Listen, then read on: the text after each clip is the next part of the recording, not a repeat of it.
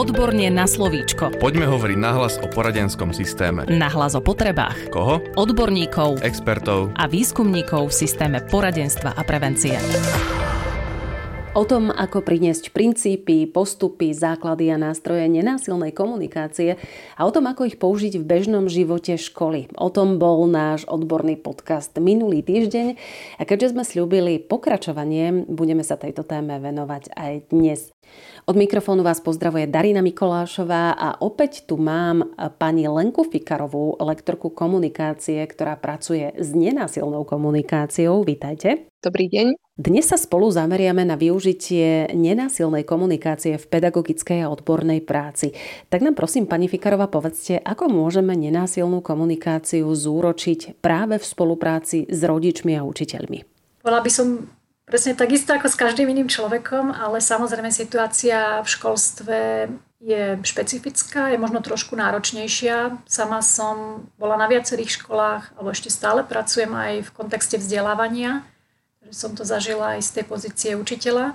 Pre mňa je dôležité uvedomiť si, v akom systéme sme v školstve. Sme v systéme, ktorý je budovaný ešte z minulosti hierarchickým spôsobom. Nenasilná komunikácia hierarchické štruktúry veľmi nemá rada. Snaží sa ich dehierarchizovať, čiže mať štruktúry, ktoré, kde sú ľudia rovnocení. Jedno sú v akej sú pozícii. Všetci majú možnosť a sú vítaní a chceme, aby sa všetci vyjadrili k tomu, ako budeme spoločne fungovať. Čiže sme naozaj rovnocenní. A v systéme hierarchickom, kde máme ministerstvo, školstvo, riaditeľstvo, učiteľov a ide to stále nižšie a nižšie, až ten žiačik už to na ňom všetko niekedy padá, tak je náročné začať používať len tak z jedného dňa na druhý nenasilnú komunikáciu. Ale práve preto je to o mnoho, mnoho viac dôležité v tomto systéme, hlavne keď sú tam deti, ktoré sa ešte len formujú a budú nejakým spôsobom fungovať v budúcnosti. Pre mňa napríklad bolo dôležitá komunikácia s rodičmi a s dieťaťom, aby to bolo transparentné. Ja som mala šťastie, že som začínala učiť na súkromnej škole, kde rodičovské stretnutia som si sama dokonca organizovala tak, že som si pozvala rodičov, niekedy prišli obidvaja, niekedy prišli ešte aj súrodenci a sedeli sme spolu aj s dieťaťom za jedným stolom. Že nebolo to o tom, že čo robí, čo nerobí, aké má známky, ale také tie informácie základné, čo sa bude na škole diať. Ale naozaj skôr som to vnímala ako oslavovanie toho, čo sa dieťaťu podarilo a možno feedback, že aha, že toto je taká oblasť, kde na tom pracujeme spoločne a hlavne ako prvé dostalo slovo dieťa, vyjadriť sa, čo sa mu páči na hodinách, čo je pre ňo náročné a zároveň je takéto stretnutie otvorené naozaj aj feedbacku zo všetkých strán. Čiže dieťa mohlo otvorene aj pred rodičmi povedať, čo sa mu nepáči na hodinách, alebo na mňa ako na učiteľke. A takisto ja som povedala, čo pre mňa je problematické alebo náročné v komunikácii s dieťaťom, ale keďže som to robila nenasilným spôsobom, tak to vždy bolo veľmi krásne prijaté a hľadali sme spôsoby, ako niečo, ako navzájom podporiť sa, ako podporiť dieťa aj zo strany rodičov, zo strany mňa a čo môže dieťa urobiť a čo môžeme my urobiť preto, aby sme lepšie chápali jeho situáciu. Takže nechceli sme dieťa meniť, ale pochopiť to, prečo sa deje to, čo sa deje a ako môžeme dieťa podporiť. Pretože vychádzame z toho, že dieťa nerobí zámerne nič problematické, nerobí nikomu nič zámerne zlé, ale je v nejakej situácii, s ktorou si nevie poradiť a potrebuje podporu. Samozrejme, Nenasilná komunikácia nás pozýva aj do vytvárania nových štruktúr, nových spôsobov fungovania. Čiže nepreberám len to, takto sa to robilo, ale ako to môžeme robiť ináč. Jeden príklad bol toto stretnutie s rodičmi, kde napríklad nekomunikujem o dieťati bez dieťaťa. To je jeden taký príklad. Ale tieto princípy samozrejme môžu byť aj na každej hodine. Že sa pýtam detí, aký máte na, na to názor, páči sa vám to, nepáči sa vám to, máte nejaký návrh. Takže všetci sme pozvaní do spoluvytvárania toho, ako budeme fungovať a hľadáme si úplne nové spôsoby. Napriek tomu, že ešte stále sme v hierarchickom systéme. Je rozdiel pri komunikovaní s dospelými a pri komunikovaní s deťmi? V princípe nie, ale samozrejme, keď komunikujeme s deťmi alebo malými deťmi, tak prispôsobujem jazyk, ktorý používam ich ich schopnosti vnímať, čiže nepoužijem slovo rešpekt, ktorému možno neporozumejú, ale popíšem to iným spôsobom. Um, ale čo je veľmi zaujímavé, používať nenasilnú komunikáciu s deťmi nie je absolútne žiadny problém. Deti ešte stále majú kde si také prirodzené nastavenie, že tomu veľmi dobre rozumejú a veľmi rýchlo to vedia prebrať a začať používať. Deti niekedy naozaj tento jazyk používajú, prirodzene, keď už majú ako takú slovnú zásobu a my dospelých niekedy od toho berieme preč, aby tak nerozprávali, pretože my to tak nepoužívame. Alebo sa, keď hovoria o svojich pocitoch, tak ich niekedy nechtiac, nechtiac osmiešňujeme, aby neboli takí citliví, alebo im to vyhovárame, ako sa cítia. Takže my im túto prírodzenú schopnosť komunikovať nenásilne a transparentne o svojich pocitoch a potrebách, ich nejak odnaučujeme od toho, pretože my sme sa to tiež ako deti doma v škole odnaučili. Takže s deťmi je to naozaj jednoduché. A sú aj veľmi tolerantné deti mm, voči tomu, keď sa nám nedarí vyjadriť to naozaj nenasilne. Už len tá snaha, oni to aj cítia, už len tá snaha, komunikujeme stále ešte možno nejakým na polovicu násilným jazykom, ale na polovicu sa snažíme, oni sú veľmi vďačné a veľmi okamžite chápu, že čo tým vlastne chceme povedať. Takže a sú veľmi ochotné prispôsobiť sa. S dospelými je to náročnejšie, ako náhle sa dospelí naučili, majú v hlave veľa presvedčení, myšlienok, ako čo má byť, čo je správne, čo je nesprávne a ako sa majú druhý správať. Tam je to náročnejšie, ale samozrejme dá sa to tiež. Len už treba viacej možno tréningu, viacej schopnosti byť empatický voči tým druhým. Ako na nenásilnú komunikáciu môžu reagovať žiaci? A potom samozrejme aj učitelia a rodičia, ak e, teda nie sú zvyknutí na takýto typ komunikácie a možno sa s ním stretli aj úplne poprvýkrát. Ak dokážeme komunikovať naozaj nenásilne, tak pre druhých je to úplne v pohode a priateľné. Cítia sa s nami v pohode a sú veľmi vďační. A otvorí ich to často emočne a začnú aj oni takto s nami komunikovať. Samozrejme je to náročné, čiže keď sa začneme snažiť, nie vždy to zvládame na 100%, a nie všetky situácie sú také jednoduché, že to sa dá len tak zvládnuť na 100%, tak tam sa často potom stáva, že nefunguje to úplne ideálne, prípadne pre druhých sme, že o čo sa tu snažíš, ty tu nejak psychologizuješ. Problém je často vtedy, keď my nie sme úprimní v našich pocitoch a našich potrebách, nie sme úplne spojení s tým, čo potrebujeme. A ešte stále máme v hlave nejaké presvedčenia, že ten druhý by sa mal nejak zmeniť. To sa nám stáva, aj keď máme dobrý zámer pochopiť druhého, ale fungovali sme tak, náš mozog tak funguje, nám veľmi rýchlo ponúkne to riešenie, čo ten druhý by sa mal zmeniť, ako by si čo on mal uvedomiť. A keď sa nám stane, že ešte stále prichádzame z tohto postoja, tak to tí druhí ľudia okamžite cítia. Napriek tomu, že začneme používať správne tú techniku, oni cítia to, kde sme my vnútri v nás. Deti to cítia okamžite, nemusíme ani hovoriť. Deti cítia náš vnútorný stav, oni sa cítia tak podobne. Ale pri dospelých často nám to aj vyletí takým nejakým jedným slovíčkom alebo tónom hlasu. Takže druhí ľudia budú reagovať na to, z akého miesta my komunikujeme a nie tie slova, ktoré komunikujeme. A tam často potom dochádza k tomu, že je to pre nejaké čudné, že ty sa tu o niečo snažíš a odmietajú nás alebo našu snahu komunikovať iným spôsobom. Keď to ešte nedokážeme urobiť tak naozaj empaticky, transparentne voči sebe a voči druhému. A je to naozaj náročné. Ja som sama hovorila prvé roky, keď som začala robiť kurzy, že sama to zvládam tak na 15%. Túto techniku, metódu, tento postoj, ale už tých 15% je obrovskou pozitívnou zmenou v mojom živote. A každým rôčikom sa to pridávalo a čím viac sa mi darí zvládať aj náročné situácie. A ešte stále je tam veľká kapacita, kde sa dá posúvať. Je to, ako som hovorila na začiatku, je to naozaj niečo na celý život, nie len na naučenie sa techniky a mechanické používanie tejto techniky. Ono to nefunguje. Akým spôsobom sa dajú myšlienka a princípy nenásilnej komunikácie ponúknuť v škole? Mám teraz na mysli učiteľov, žiakov a podobne. Samotná teória je založená na tom, že nejde o metódu, ale skôr ide o životný štýl. Ako ho môžeme preniesť do života školy? Ja budem úprimná, že túto otázku si kladiem často sama, napriek tomu, že mám už nejaké skúsenosti v práci s triedami, so školským systémom, často to hľadám. A často som aj bezmocná, keď vidím tento systém v tej zotrvačnosti fungovania.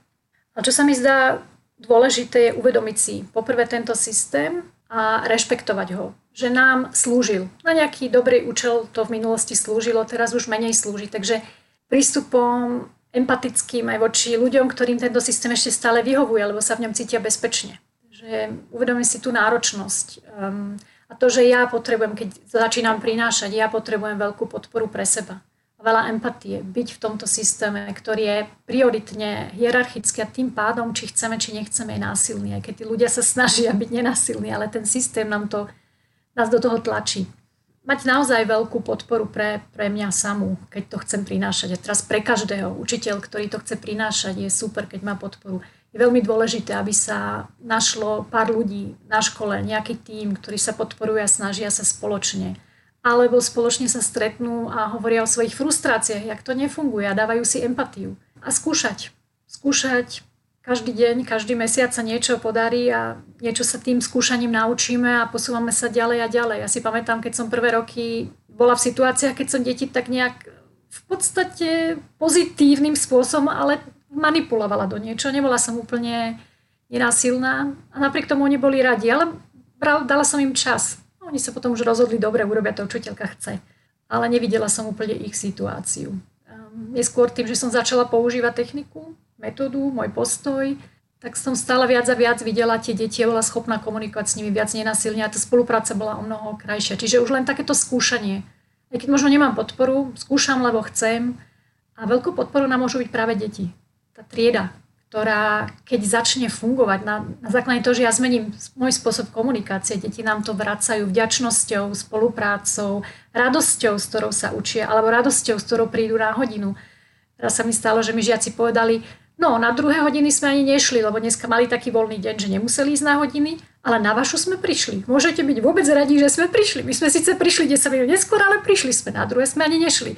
Takže niekedy aj naozaj takáto spätná väzba, keď sa 2-3 mesiace snažím komunikovať iným spôsobom s deťmi a oni to potom naozaj prinesú späť, že dávajú feedback, že sa so mnou dobre cítia ako s učiteľkou. S učiteľmi, s dospelmi je to náročnejšie, ale tá investícia sa oplatí skúšať, skúšať, každý jeden krôčik, ono sa to potom nazbiera a sú výsledky. Len to trvá dlhšie. A tá podpora je naozaj veľmi dôležitá. Kde si odborní zamestnanci, učitelia, prípadne rodičia môžu nájsť viac informácií o tomto prístupe? Aké vzdelávanie, knihy a články im viete odporučiť vy? Tí, čo fungujú aj v iných jazykoch, angličtina, tak je naozaj veľmi, veľmi veľké množstvo kníh priamo od autora Maršala Rosenberga alebo mnoho druhých trénerov, ľudí, ktorí sa tomu venovali v slovenčine, alebo teda priznám sa skôr asi väčšina v češtine, v slovenčine je toho menej, ale čeština ešte stále je pre nás čitateľná, tak je dosť kníh. Máme takú základnú knihu, nazývam ju už taká Biblia nenásilnej komunikácie a to je kniha priamo od Maršala Rosenberga Nenásilná komunikace a má to taký ten pod, podnadpis Reč života v preklade. To je naozaj taká základná kniha. Potom máme pre ľudí, ktorí um, sa snažia možno viac v osobnom živote, vo vzťahoch, osobných vzťahoch, ale všetky knihy sú veľmi univerzálne, ale táto je tak lepšie formulovaná pre tých, tých osobných vzťahoch. Je knižka, poviem ju v češtine, prestante byť hodní, buďte sami sebou, čiže prestante byť milí a buďte sami sebou. Myslím, že je preložená do slovenčiny a je to francúzsky autor, neviem, či to správne vyslovím, Thomas Dattenborough, tak nejak sa to asi vyslovuje. A je to naozaj bestseller veľký. Tá vychádza z princípov nenasilnej komunikácie. Potom mám ešte ďalšie dve knihy preložené do češtiny, priamo od autora. Ďalšia sa volá Co řeknete, zmení váš sviet. A potom ešte máme, a tá je, táto je celkom fajn aj pre školstvo, nenásilná komunikácia a moc v inštitúciích, spoločnosti i rodine. Tu máme ešte ďalšie knižky v našich jazykoch a to je od Serený rast, když žirafa tančí s vlkem. A máme aj špeciálne knižky viac na komunikáciu s rodičmi, s deťmi, alebo aj priamo v školstve. Jedna je od nemeckej autorky Brita Hahn, ale ja chci tohle mami. To je pre rodičov, detí. Je veľmi úžasná kniha priamo na školský systém. Nie je ešte preložená priamo od mm, autora Rosenberga. Life Enriching Education. Existuje, ja osobne mám ďalšie skúsenosti s ďalšími knižkami, aj priamo programy, ako ju prinášať na školy. Jedna je Smile Keepers, ďalšia je napríklad The No Fault Classroom. Tie sú, a bohužiaľ ešte len v angličtine.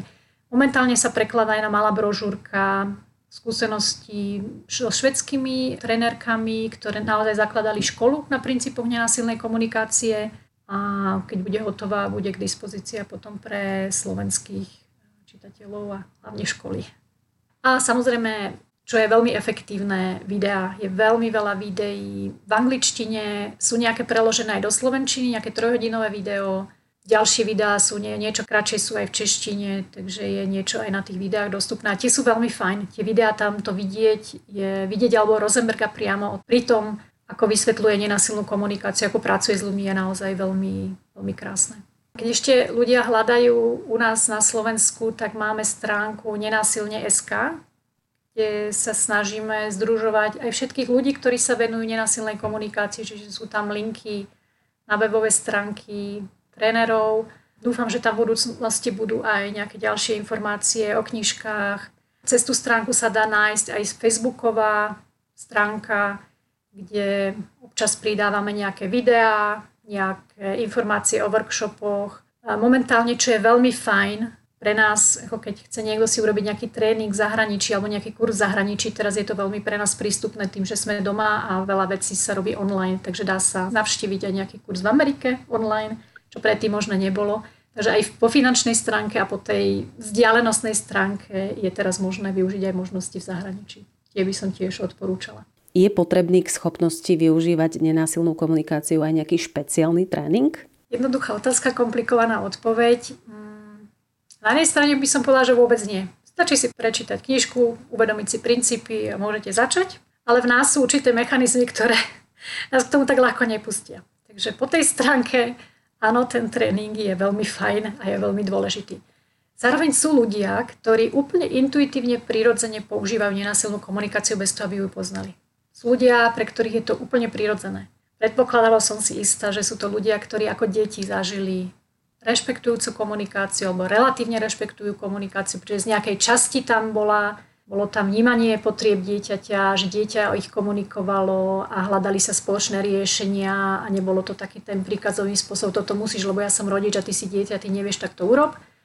Tak tí ľudia úplne prirodzene používajú nenasilnú komunikáciu bez toho, aby to slovo vôbec poznali a tú techniku vôbec poznali. Takže je to kde si v nás.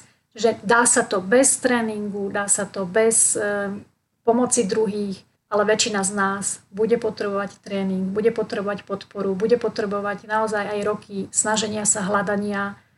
A možno poviem aj moju osobnú skúsenosť. Mnohí ľudia zostanú, kde si ich nepustia nenaplnené potreby z detstva. Ak sme ako deti mali nejaké nenaplnené potreby a nemáme ich ešte zvedomené a ošetrené, tak nás to v určitých typoch kontaktov s druhými ľuďmi nepustí hlavne v partnerstvách. To vieme, čo sa deje, že sa nám tam vyplavujú nejaké veci, máme nejaké vzorce komunikácie a tam často je veľmi fajn prejsť si aj hĺbšie svojimi pocitmi a nenaplnými potrebami z detstva, možno aj formou terapie. A nenasilná komunikácia sa naozaj je zároveň aj veľmi super technika pre terapeutov. Naozaj už len čisto nenásilnou komunikáciou môžeme pracovať aj ako kouči, podporní pracovníci. Takže aj toto je niekedy súčasťou keď chceme naozaj úspešne zažiť to, že sme otvorení voči druhým, zažívame prijatie, zažívame porozumenie vzájomné. Ako sme sa dozvedeli, princípom nenásilnej komunikácie je byť pravdivý v tom, čo cítiš a vyjadrovať to navonok.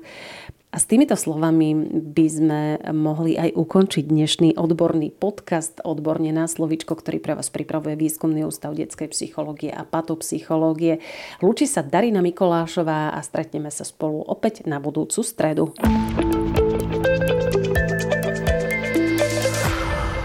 Podcast Odborne na slovíčko sa realizuje vďaka podpore z Európskeho sociálneho fondu a Európskeho fondu regionálneho rozvoja v rámci operačného programu Ľudské zdroje. Odborne na slovíčko.